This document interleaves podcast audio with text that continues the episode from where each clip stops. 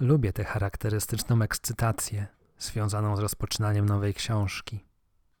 No lubię, muszę przyznać. Ekscytację charakterystyczną dla mnie, bo jakoś trudno mi uwierzyć, żeby inni ludzie ulegali podobnej.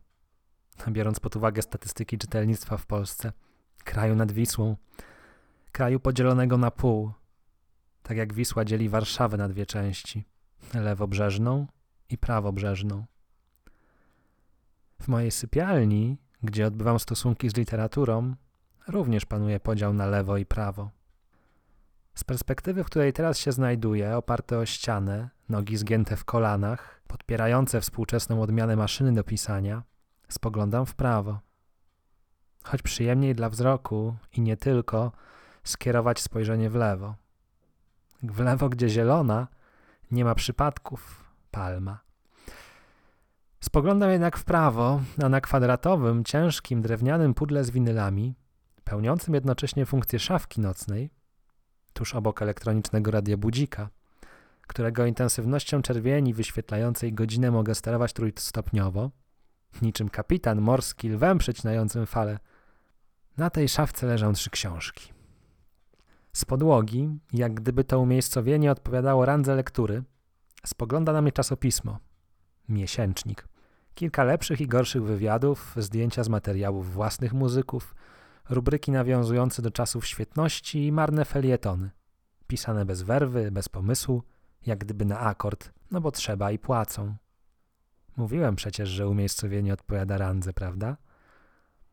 Nie oznacza to jednak, że gdy kładę się na macie z ekologicznego kauczuku w kolorze bordo i dociskam do podłogi zbolałe po całym dniu pracy lędźwie, to tracę poważanie. Bynajmniej. Poważanie to moje talentowe top 5. Dbam o nie nawet, gdy niczym fortepian sięgam bruku, choć to tylko panele podłogowe z tworzywa sztucznego aspirujące do wysokojakościowej imitacji drewna. Miało być o książkach. Opanuj się, Wojtek, zawróć, gdy tylko będzie to możliwe. Zawracam. Lubię tę charakterystyczną ekscytację związaną z rozpoczynaniem nowej książki, szczególnie powieści. Powieść to jest życie.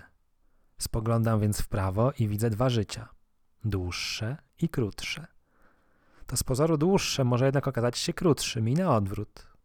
Magia literatury, kunszt pisarski, wzór niedościgniony. Czytuję również biografię, przyznaję. To zabawne, bo choć wydaje się, że nie ma nic bardziej odpowiadającego życiu jak biografia właśnie, to jednak więcej życia widzę w powieści.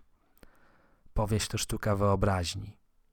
Biografia natomiast rzemieślnictwo faktów. Choć bywa również zgoła odmiennie, gdy pisarz opowiadać nie potrafi, opowiada nieciekawie lub po prostu, co przywodzi na myśl najstraszniejszą trwogę, opowiedzieć nie ma o czym. Wtedy zgrabnie opisane fakty, jeśli tylko rzeczywiście interesujące, bardziej pozwalają przeżyć życie niż słabo opowiedziana historia o niczym. Przeżyć życie, no właśnie. Jeśli mam opowiedzieć o swoim stosunku z literaturą, czy też do literatury, jak to przed chwilą całkiem, myślę, zgrabnie zapisałem w tytule, pozwolę sobie posłużyć się wyświechtanym banałem, zgraną kliszą. Tyle żyć przeżyłeś, ile książek przeczytałeś. A kto nie czyta, niech pocałuje mnie w żyć. Niech tylko nie zmyli cię tylna część ciała. To nie zaproszenie do łóżka per rectum. Bardziej współcześnie? Proszę bardzo. Nie czytasz, nie idę z tobą do łóżka. Pewnie dlatego stosunek mam głównie z literaturą.